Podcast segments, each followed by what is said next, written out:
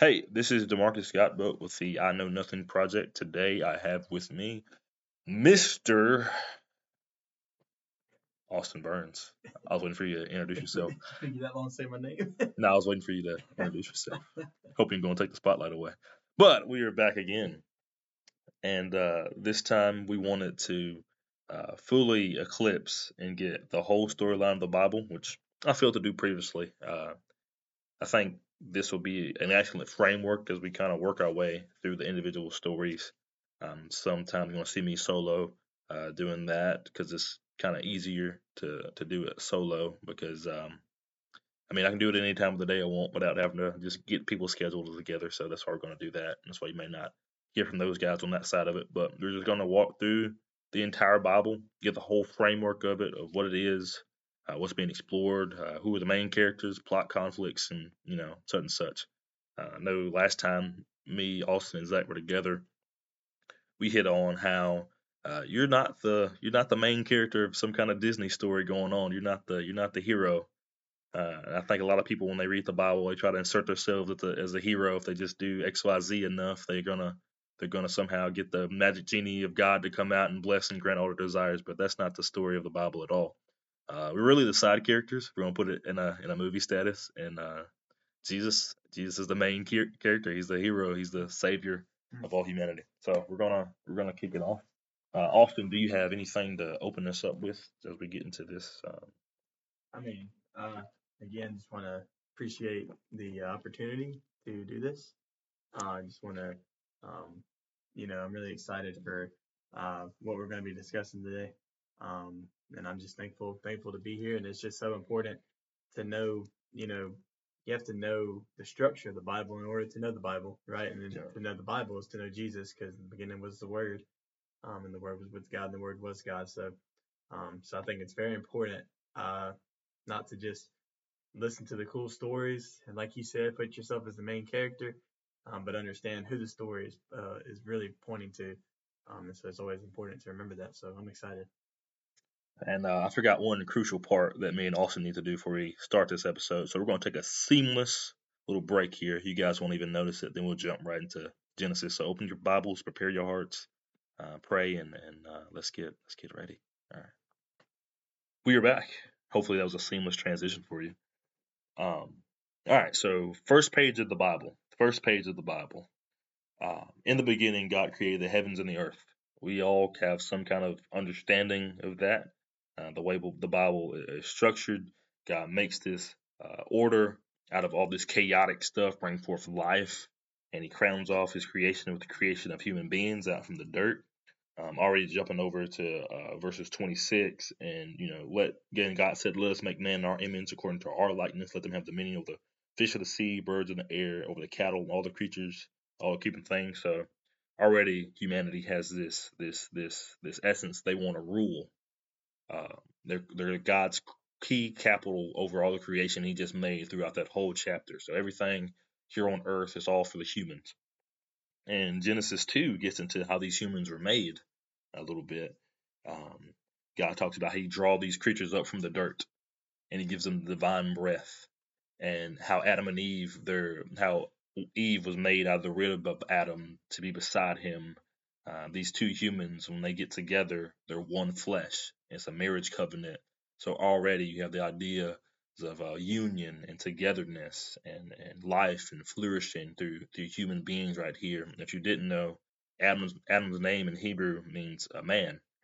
Uh, so he's the he's the representative for man, uh, humanity, and Eve is the is the mother of all living things. And it talks about how this awesome garden spot they are in uh, that has all this life and this flourishing now, Austin, we're going to get to a little bit of the of the conflict. What all went wrong? What all what all went wrong? I think uh, a lot of us are familiar with this, and uh, I'm gonna pass it to you, Austin. Can you describe what ha- goes on to in Genesis three from from your point of view of it? Yeah, yeah. Uh, well, put it in simple terms, it's the fall of man, right? Yeah, it is. Yeah, it is. Uh, it is man's beginning of man's rebellion to God best way to sum it up. And uh, does that kind of make sense? Like it is the first first time, you know, God had given creation all these things, given man all these things that you just talked about. and this is the first time man does opposite of what God wants. I mean, He simply says, "Do not eat this fruit." Well, let's eat- let's let's let's let's backtrack. Uh, All right. there's there's where is what is the what is the fruit and where is the Mhm. fruit coming from? You Mhm. there's there's two trees described in the in the garden, and uh, starting in um, verse with verse 17. But the tree of the knowledge of good and evil you shall not eat, for in that day you shall surely die. Um, there's all sorts of plants and there's life, there's flourishing in this garden spot that we talked about uh, earlier, and is represented by or one spot that God tells humanity not to. We don't really know the reasoning behind that quite yet, but God gives an instruction, and we're led to believe that um, that God is going to give humanity knowledge of good and evil, but how you get that knowledge is going to be a key factor in how the rest of this process is going to go through. So, um, verse 17 shows us like, hey, they have this order: don't eat the free the, the tree of knowing good and evil. On that day you eat of it, you shall surely die. You shall surely die. So it seems like if man goes against God's words here, it leads immediately to death. Mm-hmm. and then jumping to like what you said, humanity they want to eat that apple, right? But why they want to eat that apple? Right. And well, we can't forget that there's a serpent. A serpent also there, just saying Yeah. like, "Ah, you won't die." You Yeah, know? yeah, yeah. Like saying the complete opposite. And um, And who is the who is the serpent here? We don't we don't quite know yet. yeah, uh, right, right, exactly. So you, you have you have that. That's also a factor. And then like it just it just kind of shows like like God had made them how they were supposed to be, but yet they were still curious about the idea of not listening, if that makes sense. Like, um, and, and you have to remember the serpent was a part of that too. Um, and and like you said, like I, I think you explained it perfectly. Like God is like, if you disobey me in a sense, like He's like, if you disobey me, like you will surely die, right? And, and that's one way to look at it, and it just really shows, like it really starts off how man is just so imperfect, and how man is very imperfect, and how it will never be, never be perfect. Um, So uh, God makes everything good in the in the first two chapters, gives humanity good instructions, mhm. and all of a sudden you see this serpent who is who is cunning, as, as verse uh, one of uh, chapter three says, "It's more cunning than any beast in the field which the Lord God had made." Mhm. And immediately he goes to undermine God's good creation here.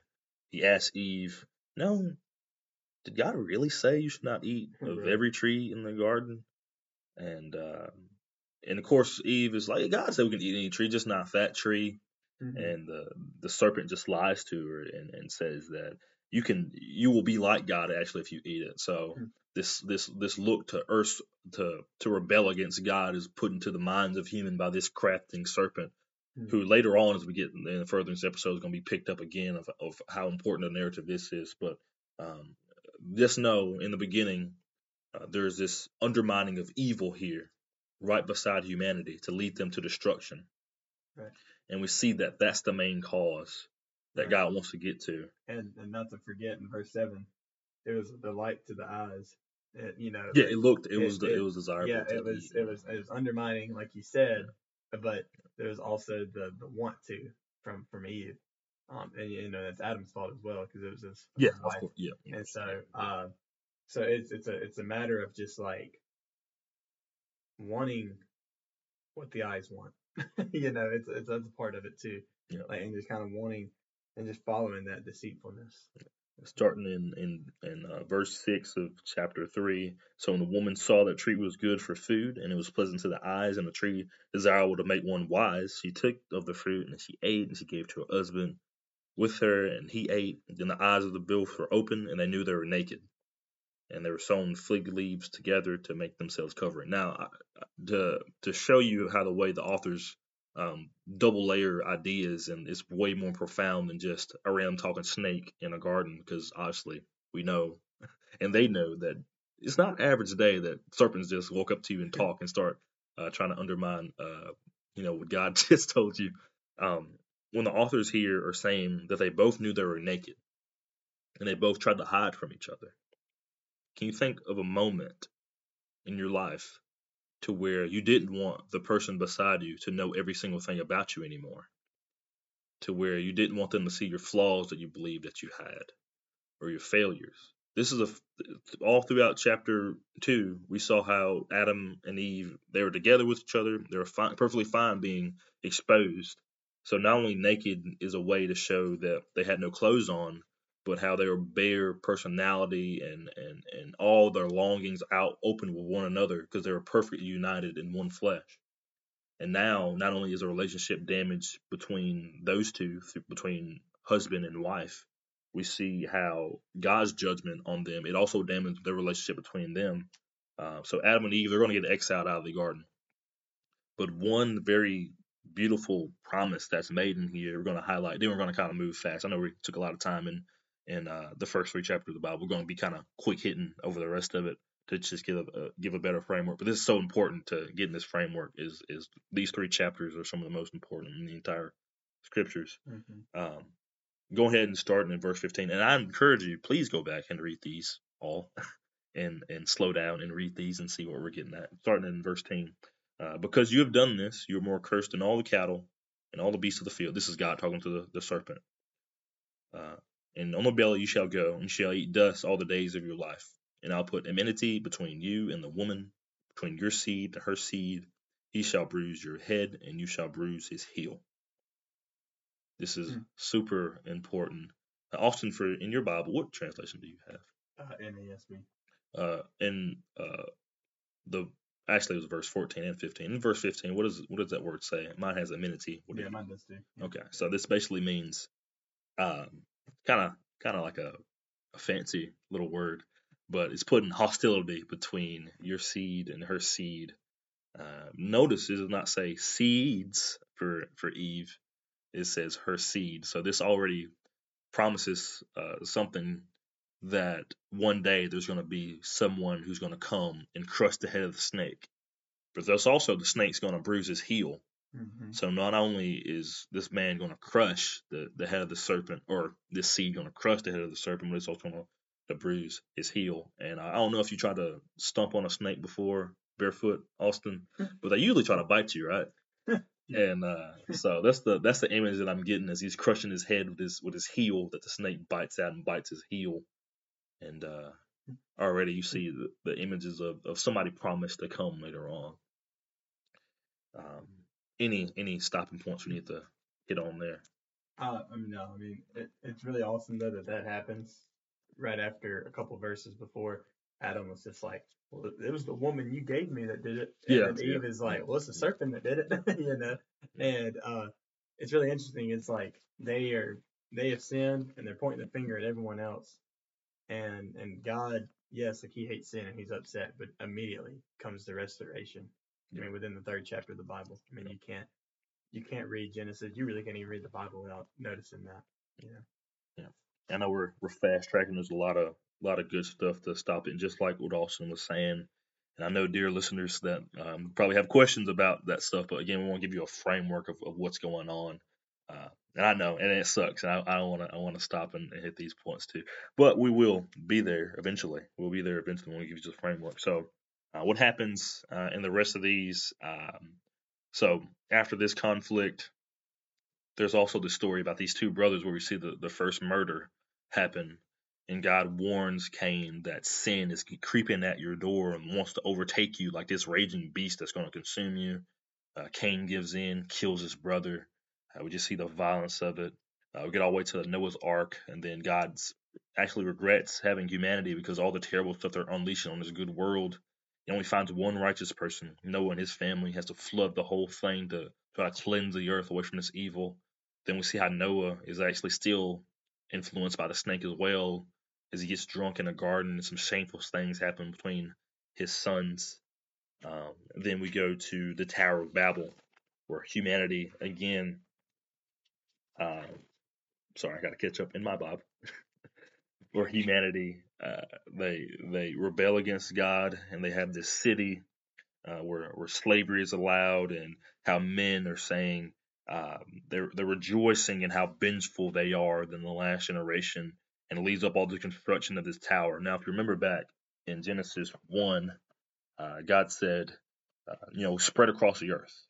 Be fruitful, multiply, spread across the earth. Here you have humanity going against that commandment and saying, no, we're not going to spread across the earth. We're going to build this tower. We're going to build this tower all the way up to heaven. We want to be God. We want to be God. We're going to build this tower up to heaven. We're going to storm into your palace, God. We're going to take you from that throne, pretty much. And God, in His mercy, actually disbands these group of rebels, gives them all different languages. Uh, so the people who have different languages, they get together and they go across the earth. So God, in His mercy, spreads them across the earth like they're they're supposed to be. Mm-hmm. But from this tower, Austin, we have this guy named Abraham, who who comes out.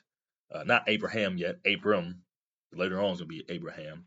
Uh, so going to Genesis 12, where we, we get introduced to this guy Abraham. Do you mind reading verses one through three right there, Austin? Yeah. now the Lord said to Abram, Go forth from your country and from your relatives and from your father's house to the land which I will show you. And I will make you a great nation, and I will bless you and make your name great, and so you shall be a blessing. And I will bless those who bless you, and the one who curses you I will curse. And in the in in you all the families of the earth will be blessed. You get another one of those poetic promises. I don't know. In your Bible, does it like kind of separate it from the rest of the text, yeah, like it's yeah, set up? Yeah. So mm-hmm. I think in a lot of our Bibles going to have that way. Uh, again, uh, listeners, please, if you can, go along with us so you get, you know, we're, you're seeing we're not lying to you or anything. It kind of stands out It's this poetic phrase, and this gets referenced and picked up a lot in the New Testament. Same thing with the Genesis 3, 14, and, and 15. Um, again, you have this blessing that God gives. Uh, now, before this, there's no mention of Abram of, of anything he could do to earn this. This was just simply given to God, given to Abram because God wants to use him. Mm-hmm. So we see uh, Genesis 1 through 11 pretty much put out the whole scope of humanity, the whole scope of humanity. And reason why Genesis 12, these, especially these verses, are so important uh, as that encompasses whole humanity, you see what's happening on a, like a major scale, especially with Noah's Ark and the Tower of Babel. You see all these people groups.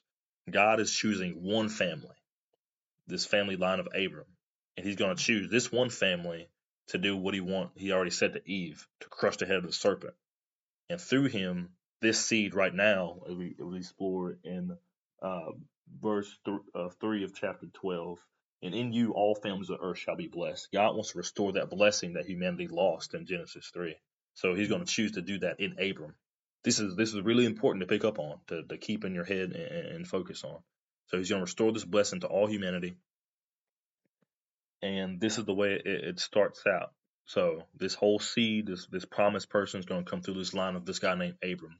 This is why the rest of the Bible is going to be focused in on this this uh, group of Abram's family that we later know the Hebrews. This is this is why it's not that God decided, I oh, know what, I hate the rest of you guys. I'm only going to save this one guy. It's to restore the blessing back to all humanity. Mm-hmm. To be through his uh, so Abraham, uh, he does what God says. Uh, Abraham gets along well up into years. Uh, wonders if he's ever going to have a child. Um, God again reinstates these blessings to Abraham. He's going to give him a place to be uh, where his family is going to flourish. His descendants going to be more numerous than the stars in the sky. And again, through his seed, all families of the earth are going to be blessed. So we follow this promised line of seeds mm-hmm. of this of these descendants, and it goes to. And it's it's important to remember too the whole time Abraham like living this by faith, and it counted him as righteousness. Yep. And that's the coolest part about the whole thing. Um, to me, it's just like, you know, because it's a wild story. I mean, just read the book of Genesis, you know, and it's a yeah. wild but all of it was through faith because it was God who had promised it, and Abraham was relying on that because he was relying on Him, the most trustworthy being there is. And so, this is always uh, when you talk about Abraham, like I, I can't help but to mention that the righteous live by faith, like Abraham, how he lived by faith. Yeah. so we follow this this this promised seed all the way to this kid named Isaac, um, and the miraculous conception of his birth, just like you said, was was by faith. Um, in God. And uh, there's also the sub narrative and, and, plot conflicts here. And God really wanted to test Abram to see whether he believed in him or not. And also, they're very well past the, the age of childbirth by now. Mm-hmm. Um, very, very well up into years. This is why uh, Isaac's birth is miraculous. And God wants to test Abraham to see whether he really is wants to follow him. Are you going to trust me? Going to believe in me? So he asks him to sacrifice his son Isaac upon an altar. And uh, we see later on that Abraham believed God so much, and you see it in Hebrews, is that he's like, oh, well, even if I kill Isaac, God must be able to raise him up from the dead because I know God already said he's going to bring the blessing through Isaac. And he gets ready to sacrifice him, and God stops him. Then we follow the line of Isaac all the way to a guy named Jacob. Um, Jacob uh, is is not the, the best of role models of characters, to, to put it to put it lightly. And we're skipping a, through a lot of chapters, going all the way to you have to see the exact chapter. I believe it's 37. Not me, not 37, not 37. Um, not quite that far yet. Go to if you see it before me, also please call it up. Looking when Jacob. Oh, yep, 20, uh, chapter 27. So we're going over chapter 27.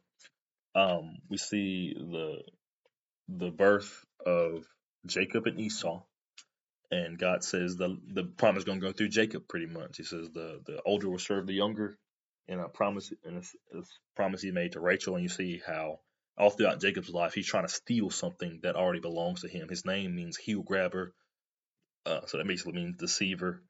Um, he tried to steal something that already his, and he and he wrestled with God all throughout his life. He ends up going away for a period of time, um, has his children, and is a very broken and mature man by that point. And he wrestles he wrestles with an angel of the Lord, and finally he he he settles down and knows that that God is the one who's going to bring about these blessings and promises. So uh, Jacob ends up having twelve children, which is which is really important to know. He has his mm-hmm. twelve children, uh, about four different wives, mm-hmm. or well, not even four different wives, two different wives and, and two of their servants. And um, again, not the best of role models to, to put out there, but uh, he has his 12 different children, and uh, he has this child named Joseph. Now, he favored Joseph, as you may f- have some siblings. You may feel like your siblings get favored over you if you have some younger siblings. Mm. I was the youngest, so of uh, of my family, so maybe I got the favored little there. I don't know about with you, Austin. You, you're not the youngest; you're the oldest. oldest. So, so he he may he may have some experience telling telling us about has a feel to be favored. But this guy named Joseph, picking up in chapter 37, uh, he he's favored by his dad. So his brothers get together one time. They go out into a field and they throw him in a well uh, to where, and then they well they're going to kill him at first, and then it was like, oh, you know, let's be nice and just sell him to some slavers. So they sold him to some slavers. Uh, ended up in this place called Egypt, uh, that I'm sure we all know. It's still a country around today. Mm-hmm. Uh, I guess sold in this place named Egypt, and he's in, he's imprisoned uh, but God is with him the whole time while he's there. And since the, the Lord is with him, he blesses him. He's, uh, since he's a slaver, you know, blessing his master family, and then eventually gets some more conflict trouble, gets thrown back into prison. And eventually he rises up to be the right hand of the man, Pharaoh. And his brothers, there's a great famine that happens, and his brothers um, need to go get some food, and they come to Egypt to get some food, and they don't rec- recognize their brother at first, but eventually uh, he reveals himself to him, asking him to bring his father and the father's family. So through through their their their pain and their suffering, uh, through jo- Joseph's pain and suffering, he ends up giving life not only to to his brothers and those descendants, but also to everybody around him, and everybody around him gets blessed because of uh, Joseph's obedience to the follow the instructions of, of God and that. And Joseph actually wraps it up to, to finish off Genesis. Uh, he says that uh, what you meant for evil, God meant for good. And that's going to be an excellent, not only summary of what happened in Genesis, but also as we go out through the rest of the Bible, what humanity and that serpent they meant for evil, God's going to use it for good. It's going to bring about the blessing. And he had promised. And that kind of wraps up Genesis. And as we pick up in here in a few seconds, we're going to get a little break right here because we've been talking for a lot. Uh, we're going to keep picking up, looking at the life of Moses, and then going to the prophets and, and seeing some more um, conflict tension right there. So we'll be back in just a second. We are back. Um, we're back. So this uh, Israel is now names. If that name Israel comes back from that story that we mentioned earlier, how Jacob uh, wrestled with God. That name means he, you know, he wrestles with God. Israel, and uh, you see how that name is going to play an important factor in the in the rest of Israel's Mhm. Israel's line. So e- Israel's down in Egypt. Everything's good at first, but then um, you know the Pharaoh comes uh, years later, and uh, he says, "I don't like all these Hebrews here. Who's that last Pharaoh that let them in? They're going to uprise and they're going to destroy us." So they start inflicting harsh slavery upon these these Israelites. And uh, but that family, it kept growing, it kept growing. God's promise to Abraham to make his descendants as numerous as the stars in the sky came to fruition. So the more harsh treatment they pushed on them, the the more they flourish and they grow. Uh, to eventually, uh, Pharaoh starts killing all the baby boys by by murdering them in the river Nile. And um, through this, God uh, chooses to raise up the deliverer to save his people out of Egypt. And he and he chooses this kid named Moses. Uh, Moses has a miraculous survival in the Nile. Uh, gets put in a basket, gets sent up the river, meets Pharaoh's daughter. Um, after he's raised in the palace, Moses goes on to commit a murder of an Egyptian man trying to slave save one of his Israelite uh, brothers. Uh, runs off in the wilderness for 40 years. Uh, God talks to him in a bush. Um, and I'm, I know I'm hitting a lot of crazy stories all that all at once, guys. Uh, talks to him in a bush, reveals his name, tells he's going to be delivered to save Israel out of Egypt. So Moses goes back. Um, him and his brother named Aaron, who's really important. Uh, him and his brother named Aaron, they go and they tell, "Hey, let my God said, let my people go." Pharaoh says, "Who is the Lord?" And God really shows him who is the Lord uh, through throughout the ten plagues. Eventually, capstoning on this thing we call Passover, uh, that where God um, God spares Israel uh, and their firstborn, but destroys all the firstborn in Egypt by the Passover application of the blood of a lamb on the doorposts. And uh, we're going to pick up some of this stuff as we go into to later episodes to explore it more. Uh, just to give a brief overview of what happened. So um, Israel gets out of Egypt through those ten plagues. Pharaoh lets them go, but then he changes his mind, tries to chase them into the Red Sea. Uh, God splits the Red Sea, Mhm. crushes Israel's enemies in the waters. And actually, that's where you see the first song in the Bible, as, as Israel rejoices in God, and they say, "What a great deliverance He had." So uh, Israel meets God. Um, God's really gonna make. It's gonna be so. If me and you, Austin, we're going out, and uh, we're gonna make a partnership, uh, and I want to be a partner with you. We're gonna write the terms of the contract. How's it gonna work? What are you gonna do? What can I do? What we're gonna do? Uh, it's probably more closely related to a marriage contract. Uh, say, hey, uh, between you and your girlfriend, like, hey, you're not going to cheat on me. I'm going to be faithful to you. Uh, I'm not going to abuse you. I'm going to provide for you in sickness and health. This is what they do at, at Mount Sinai, like writing the terms of the contract, pretty Mhm. much. Mhm. And uh, that's where we get the Ten Commandments from. Um, and the rest of the 603 laws, they come after the Ten Commandments Mhm. um, Israel is basically agreeing to to live by these covenants, and, and God's going to bless them if they live by the ways that God has instructed, and He, and he gives these tablets. Uh, but already the plot conflict it thickens because as soon as Moses goes up, he's like, "All right, these people said they're going to follow you, Lord." Uh, Moses goes up on Mount Sinai, and uh, to kind of describe the scene, imagine deathly thunder and fire coming down the mountain and the glory of God sitting up there. And Moses goes up into the fire and uh, at the bottom of the of the mountain while Moses up there mediating with God the people after down there they're broken they've broken the first terms of the contract and they start worshiping other gods or other god they, they actually well actually they don't worship other gods there. They make a golden idol a, a calf in the and they and they say hey this is the God that just saved us out of Egypt immediately just taking away the first two commandments out of the Ten Commandments. Mhm. And And should have throughout the whole book. They, they constantly forget the God that Yeah. just brought them through the Red Sea and through this and through that. Yeah. And they're like, God, why you leave us out here to starve?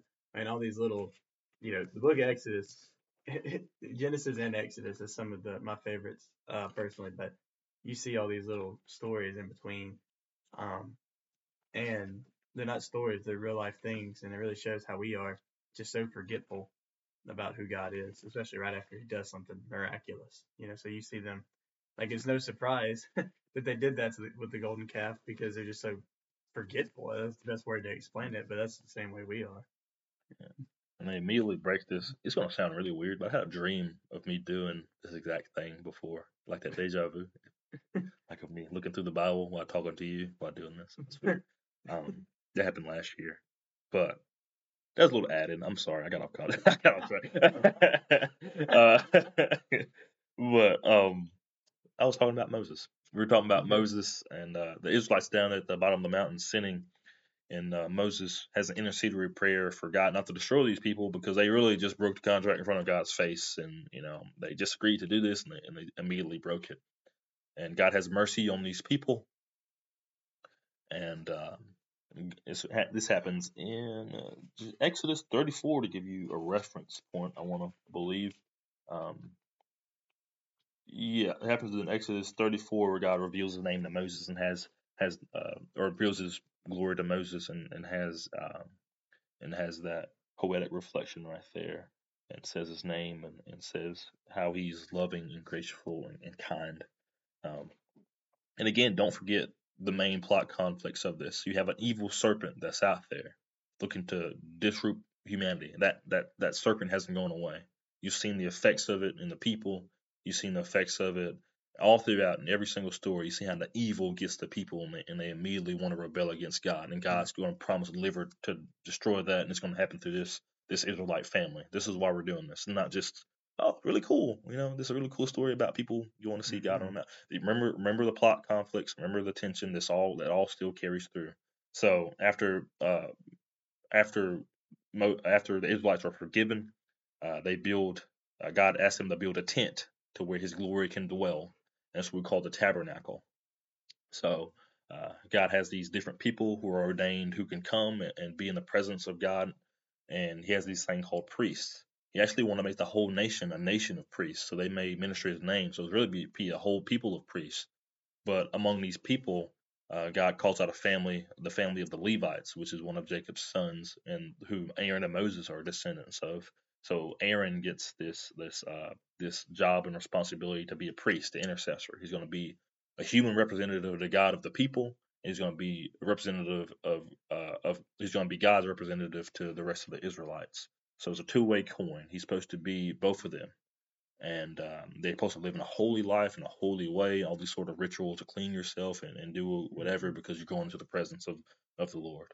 And that's what the how the book of Exodus ends off, describing this tabernacle. In Leviticus, we're going to skip over that whole book. It really describes the cleanliness and the, and the and the difference between how can somebody enter into God's presence. And the reason this is important, really important, is like um, give you a quick little break, real quick. Sorry, had to. Um, but uh, we're going to skip to the whole book of Leviticus. But the reason Leviticus is important is because humanity got kicked out of the garden. They're separated because of their sin, right? And uh, since they got separated because of their sin, how can they enter a presence of a holy God again? Oh, this is the way. It's going to be through sacrifice, Right. through through blood of of animals. But it was never really about the blood of animals. We're going to see how Jesus is going to picks up the true ultimate sacrifice to bring people into the glory uh, of the Lord.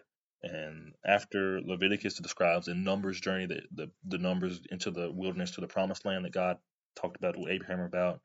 Um, Israel fails a lot in that wilderness, a lot, a lot, a lot, a lot. Uh, so this eventually all the way leads down to Judges, or excuse me, Joshua, not before uh, Ju- Joshua's before Judges. So they get into the promised land. You see in Joshua, and um, Deuteronomy. Yep, I know. We get we kind of jumped over Deut- Right. that's a to not jump over Deuteronomy. That's Moses' last words and his last speech to Mhm. Israel about. Actually, is important. Thank you for stopping right there. Uh, Deuteronomy, it, Moses kind of talks about how he knows these people are going to fail once they're in the promised land, and they're going to get exiled and kicked out of the promised land because of their sin, because they're hard nosed people. They they're just hard headed. They're, Yeah. they're stiff necked, and you guys just don't listen. So I can already tell that you're not going to survive long in the promised land. But when you do get kicked out, God has already made a way to where He's going to restore them even in exile. So you see, it's not only a plot tension with humanity, it's also a plot tension within God's people. Like, how these people in the world is God going to bring His promised blessing through these people? Because these people are just sinful as the rest of humanity, if not worse, because they have God's commands and all these things to, to live by. So, how in the world is God going to save humanity? So, you get down to Judges, and you really see how messed up Israel is. And it just gets worse, and it's like this spiraling conflict of just destruction and, and just rebelling against God's commands and worshiping other gods. And the reason why worshiping other gods is is, is so despicable is not because God is just insecure or anything. It's when we worship other gods that humanity's failures and flaws really get exposed. Look at the stuff we worship. Uh, these guys don't really change names. They or these guys don't really change. You know, as the days go by, they just change name. People worship money, sex, power. Uh, you see about the human trafficking we see in the in the money abuse, and what it, what does it lead to? It leads to the poor people getting destroyed by the rich, and the power hungry devouring the poor.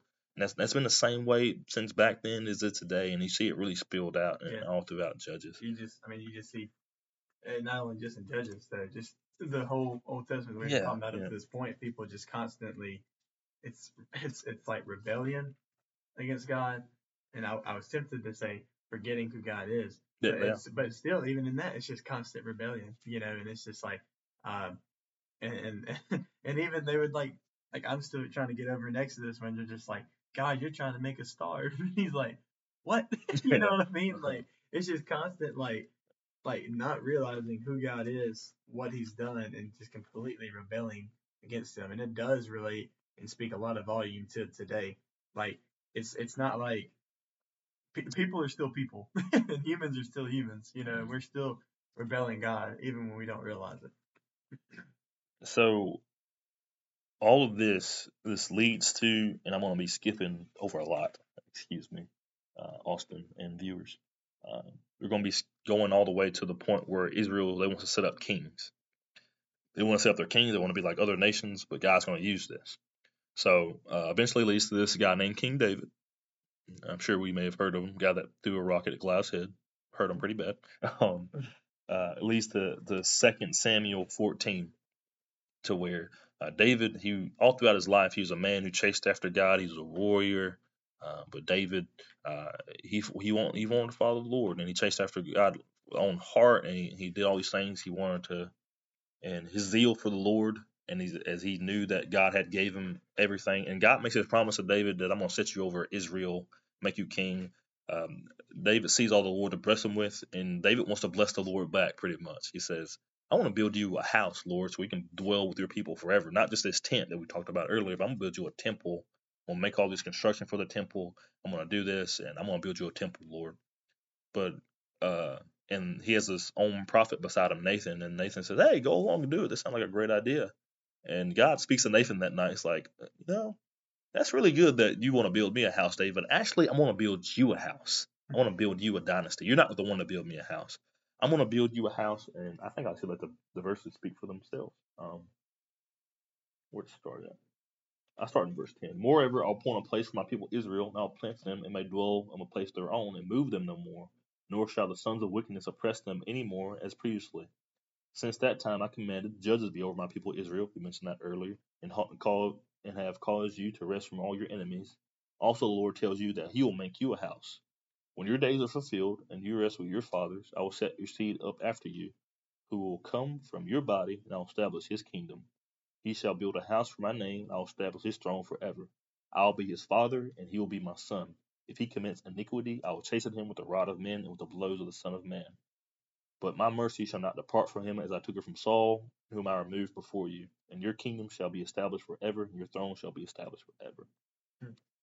So there's a there's a lot of there's a lot of words, and to to to flesh it out, um, David wants to build the Lord a house, God's going to build him a house that lasts forever. He's going to use again. Remember that seed.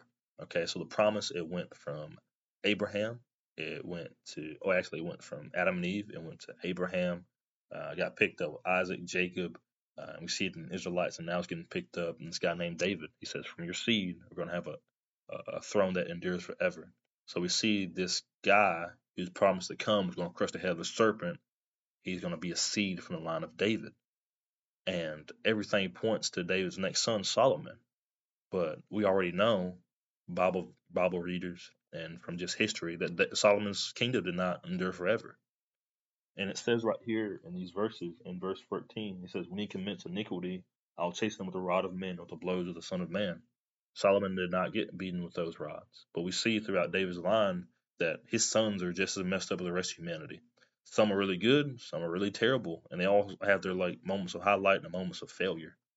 And even David and Bathsheba, we picked up in the in the next story, David falls and he sins. His son Solomon chases after other gods, and again and again, all throughout the line, they fall. And it's picking up. Uh, don't want to spoil myself too much, but Uh, you're going to see how he gets picked up in Jesus, how he's going to be a person who's really supposed to be on that throne, whose dynasty lasts forever. Who gets chastened with the not for his own iniquity, but for the iniquity of others. He's, he gets beaten with rods of men and and of such. And we see, as I was explaining, uh, Israel it just fails. It it fails. It has all these promises for them, but they're just as sinful as all the rest of humanity. And Lisa Solomon reigns. Israel splits into two parts. You got uh, what they call Israel and the kingdom of Judah. Um, the rest of the ten tribes rebel against uh, David's son's reigns because of just harsh treatment and all of Israel has terrible kings. They're very sinful. And you get to First and Second Kings, you read all about how what terrible things they've done, worshiping other gods and everything, and eventually leads to the point of exile. Exile is the most traumatic event that happened in Israel's history up to this point. Uh, exile, and it picks up a, it's double layered pattern because uh, remember uh, the Tower of Babel that Abraham's family came from in Genesis 11 that we talked about now you have uh, Babylon coming to exile all the people out back to Babylon. Uh, first comes Assyria and it dismembers all of Israel and destroys them. Then Babylon comes and destroys all of Judah and destroys the temple that they had God in that Solomon built for the Lord. Destroys everything. The land's left bare. Everybody's exiled. They're all kicked out. But remember, Moses already said in Deuteronomy, "Hey, when you guys do kicked out because of your sin, because I know how you guys are, God is going to still come through and he's going to rescue you. So let's pick up with this prophet named Isaiah who talked about uh, some of this. Isaiah 53. Isaiah 53. Hmm. Um, so to introduce what we call these guys the prophets, uh, we call these guys the prophets. Um, you there, Austin? No, not yet. No. Because I'm I'm not the speed Bible flipper. I was gonna get you to Bible driller. Bible. Yeah, I teach it and I should be good at it, but I teach it. um, to while we're flipping there, I'm gonna go ahead and, and explain uh, we call these guys the prophets. So throughout Israel's reign and their sins, um, you have these guys, and these these guys are kind of like watchdogs, pretty much. They're trying to make sure there's God's spokesman to the people. Hey, turn back to the Lord. Uh, quit your ways of evil. And all throughout Israel's history, they ignored these guys. They rebelled against them. You had some really, you know, fantastic uh, prophets throughout here. You have their prophetic writing. You have Elijah and Elisha, and you have all these guys that did miraculous miracles and all this cool stuff we think about. But really, their purpose was to bring the people back to the Lord.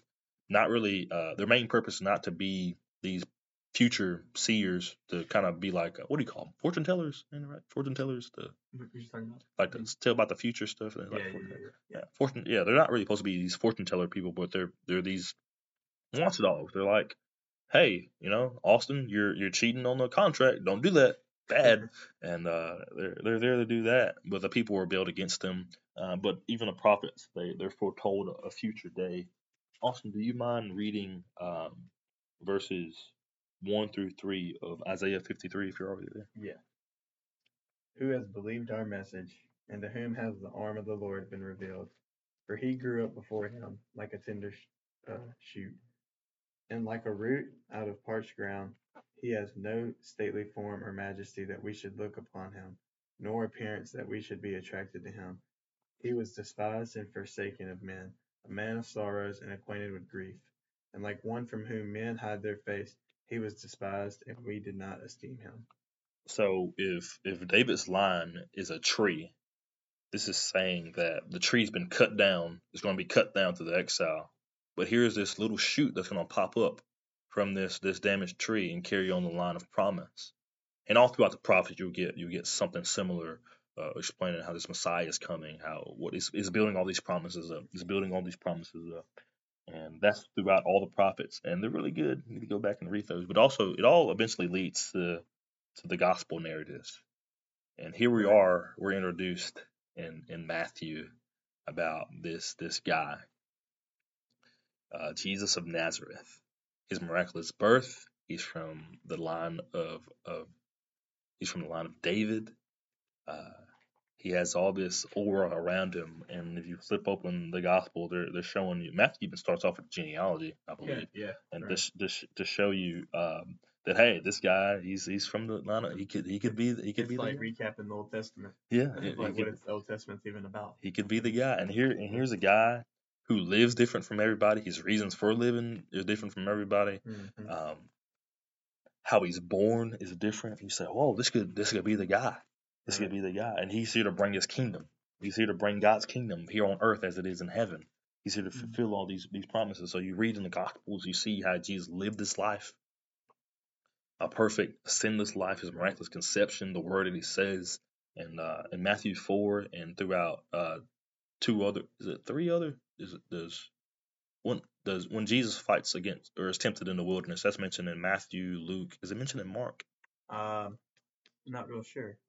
Have to look back and, and double check that. Yeah. But I know it's not mentioned in John. But to, to say that is mentioned because uh, he he's doing it and he's fighting against that serpent that was there in the beginning. He's the one who's Mm. gonna crush his head. He lives his perfect sinless life. Mm. Then he then he gets chastised with blows of men for iniquity that's not his own.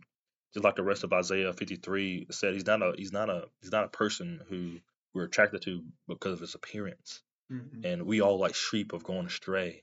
We all Mhm. want to follow our own way, but God laid him on the iniquity of all of us. So he takes all these sins into his body and he gets crushed by the Romans and these Jewish people who give him up. Then he gets nailed to a cross and he dies. And that's our promised Messiah who dies, but yet God raises him up from the dead. Hmm.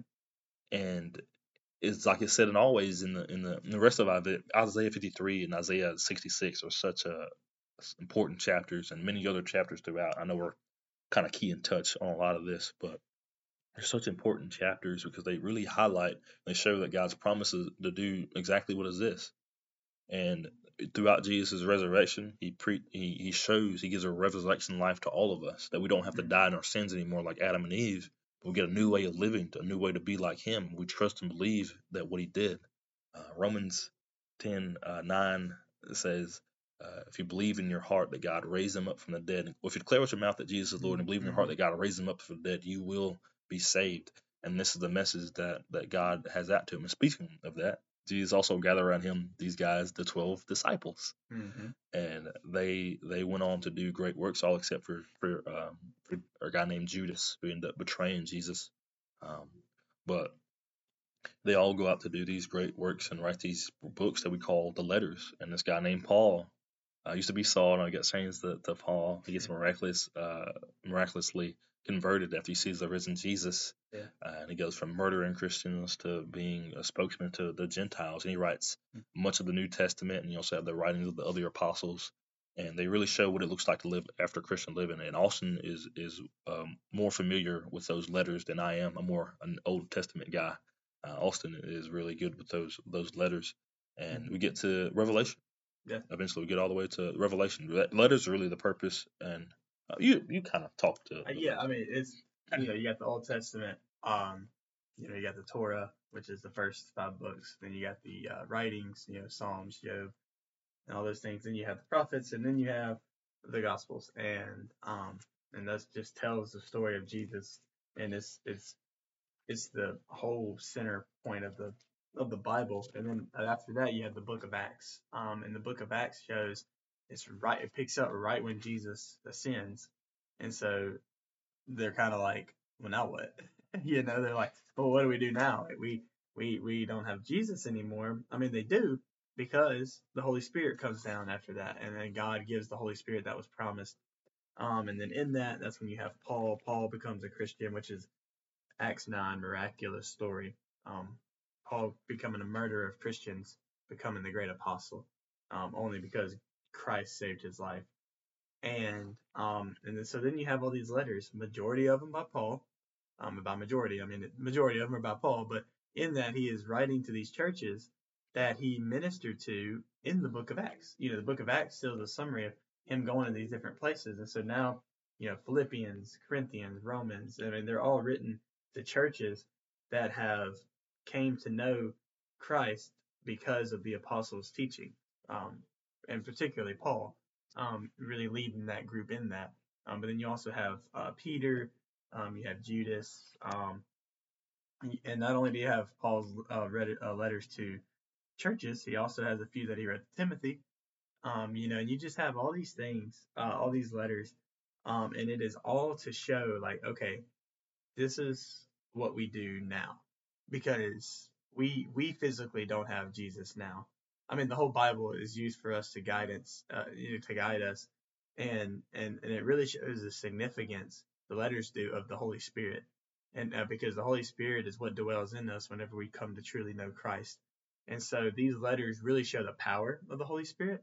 Um, but not only that, they show like how He is our comforter and how He guides us, and how there's affliction and how um, all these things. Like it, it really shows the aftermath of Christ after He ascends but it's not like he's gone when he sins because it gives us the power of the Holy Spirit. So they really just hit on like like how significant the Holy Spirit is. Because I feel like I've heard it said before that we we we have God the Father and we have Christ the Son and we we make the Holy Spirit out like a third wheel when it's like the thing it, it's God literally dwelling in us. That's the Holy Spirit and, and it's so powerful.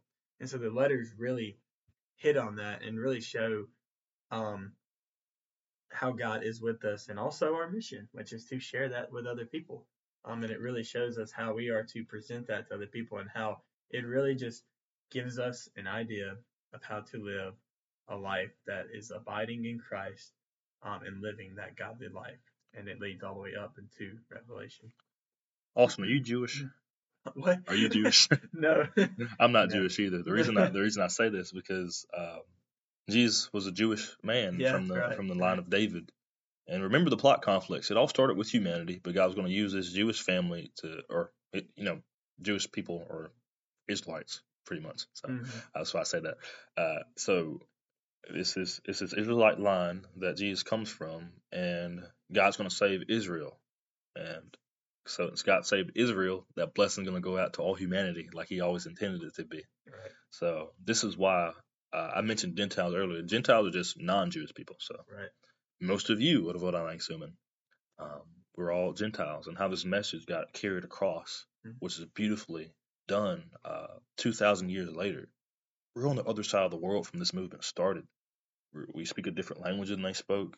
Mm-hmm. We're years later in a different, if a different world, but yet this Bible it still speaks immeasurably to us in our own lifestyles, and it's changed and it's shaped us.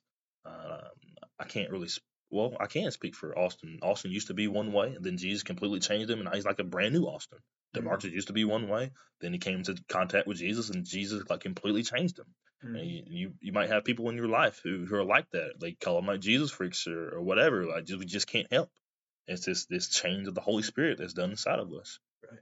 And and yeah, and that's one thing I really I'm glad you brought that up that I forgot to mention in the letters. One huge thing is, you know, Jesus made it very clear in the Gospels. Um, that his salvation was for everyone. Yeah. And yeah. I'm really thinking particularly in Romans because we're going through it in our Bible study right now, like how Paul is getting the, like he's like, I want you to understand like this is not just for Jews, it's for Greeks, it's for everyone. Because now you have this problem after Jesus comes, you still have these people following the same laws that they did in the Old Testament. You have people being just like in the Old Testament, following the things that they used to do.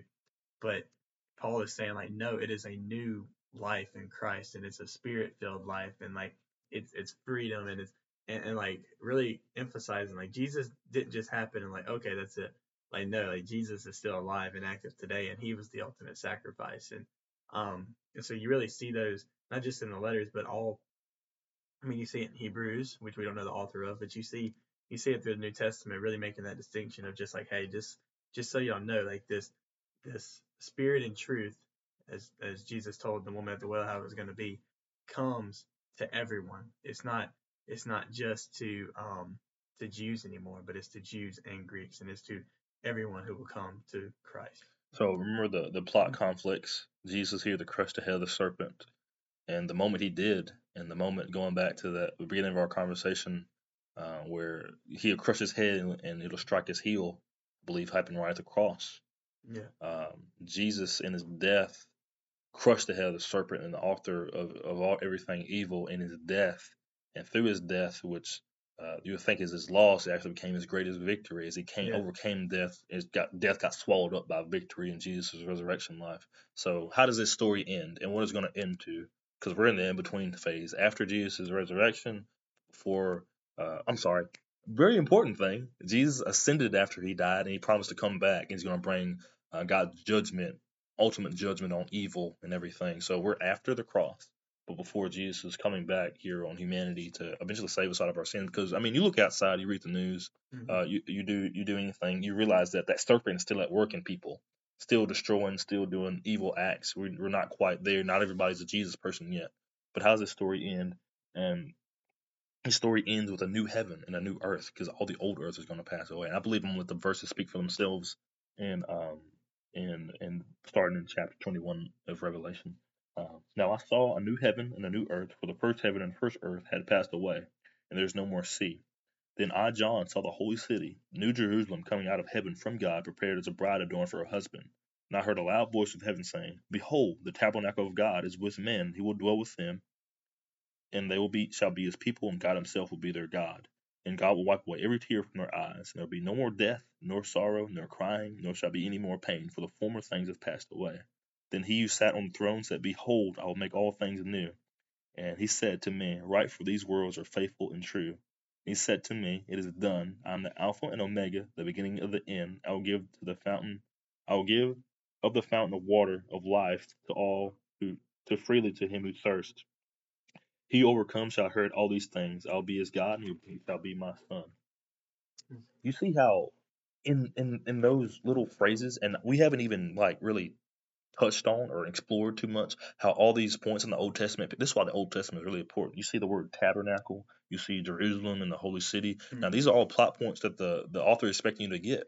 The tabernacle, where I talked about how God dwelling place going to be humanity. This is this is where all of it's being fulfilled, and all death and all the former things are getting getting overlooked and, and passed over, and it's all being uh, summarized in that. And that's how the story of the Bible ends: new heaven, new earth. Uh, all death is swallowed up. There's only be victory, and uh, is everything's changed. And this is the Mhm. message that we preach to you as Christians, and that's the whole structure of the Bible. Uh, in an hour, in an hour, and and this is this is way more than more than an hour looking at. So I hope that as you're listening to this, and as that you reflect back on it, Oh, you keep coming to this. You don't have to listen to it all in an hour, but reflect back onto it. You may just want to get a skeleton of what's happening and what you're reading. I think this is this is helpful to to just know what you're reading and where you're at. And of Mhm. course, we're going to look into more detail as we get down to the later episodes. Do you have anything there? Yeah, uh, just uh, I think a good way to summarize everything. Um, you know, you obviously have you have God creating everything perfectly. You have man's rebellion, and then all the in between up until Jesus is God had started trying to restore His people back to Him because of the rebellion and the sin. Um, and and man can't do it, and so that's why God comes as a man to as Jesus shows us the life that that he desires for us to live. Not only that, he lives a perfect life, proving he was God, and he paid that price of that sin that we we we're the ones that sinned, but he paid the price for us. And so he dies, but he resurrects, and he's still alive today. Because even after he ascends, his Holy Spirit is given to his people, and he is showing, um, he is he is given this Spirit, he's given this faith, and he and he and he makes it. He's, he's God, and he does all this, but he makes it so simple of just completely turning to faith to Christ and repenting of the rebellion that we've been talking about. And when we do that, we come into a relationship with him. And it's a daily relationship, it's a committed relationship that lasts all the way until you one, you either die, or two, he comes back before you die, and then you get to be with him in glory forever. So just always remember, like as you learn the history and the structure of the Bible, the entire thing, cover to cover, Genesis, Revelation, it is pointing to that one Savior, which is Jesus, because through him is the redemption, and we have no hope. We're still in that sin and rebellion without him. And God makes it very clear that Jesus is the reason for everything and that he needs to be our everything in order to be connected back to him. Thank you, Austin, for that that beautiful synopsis. I've been I've been using that word a lot, synopsis, because I like it. I think it's all fancy. But um, we're I'm 22 years old. Austin, you 22? Yeah. We're we're two 22 year olds. Uh, I got saved um, not even 10 years ago. I got saved when I was uh, a teenager, 16 years old. Um, Jesus completely changed my life. I'd like to give a, a big thanks to Austin for wrapping it all up there because um, this is the reason I believe in all of it because Jesus like came into my life and he said, "Hey, you know, somebody explained that he loved me," and first time I ever felt that love before.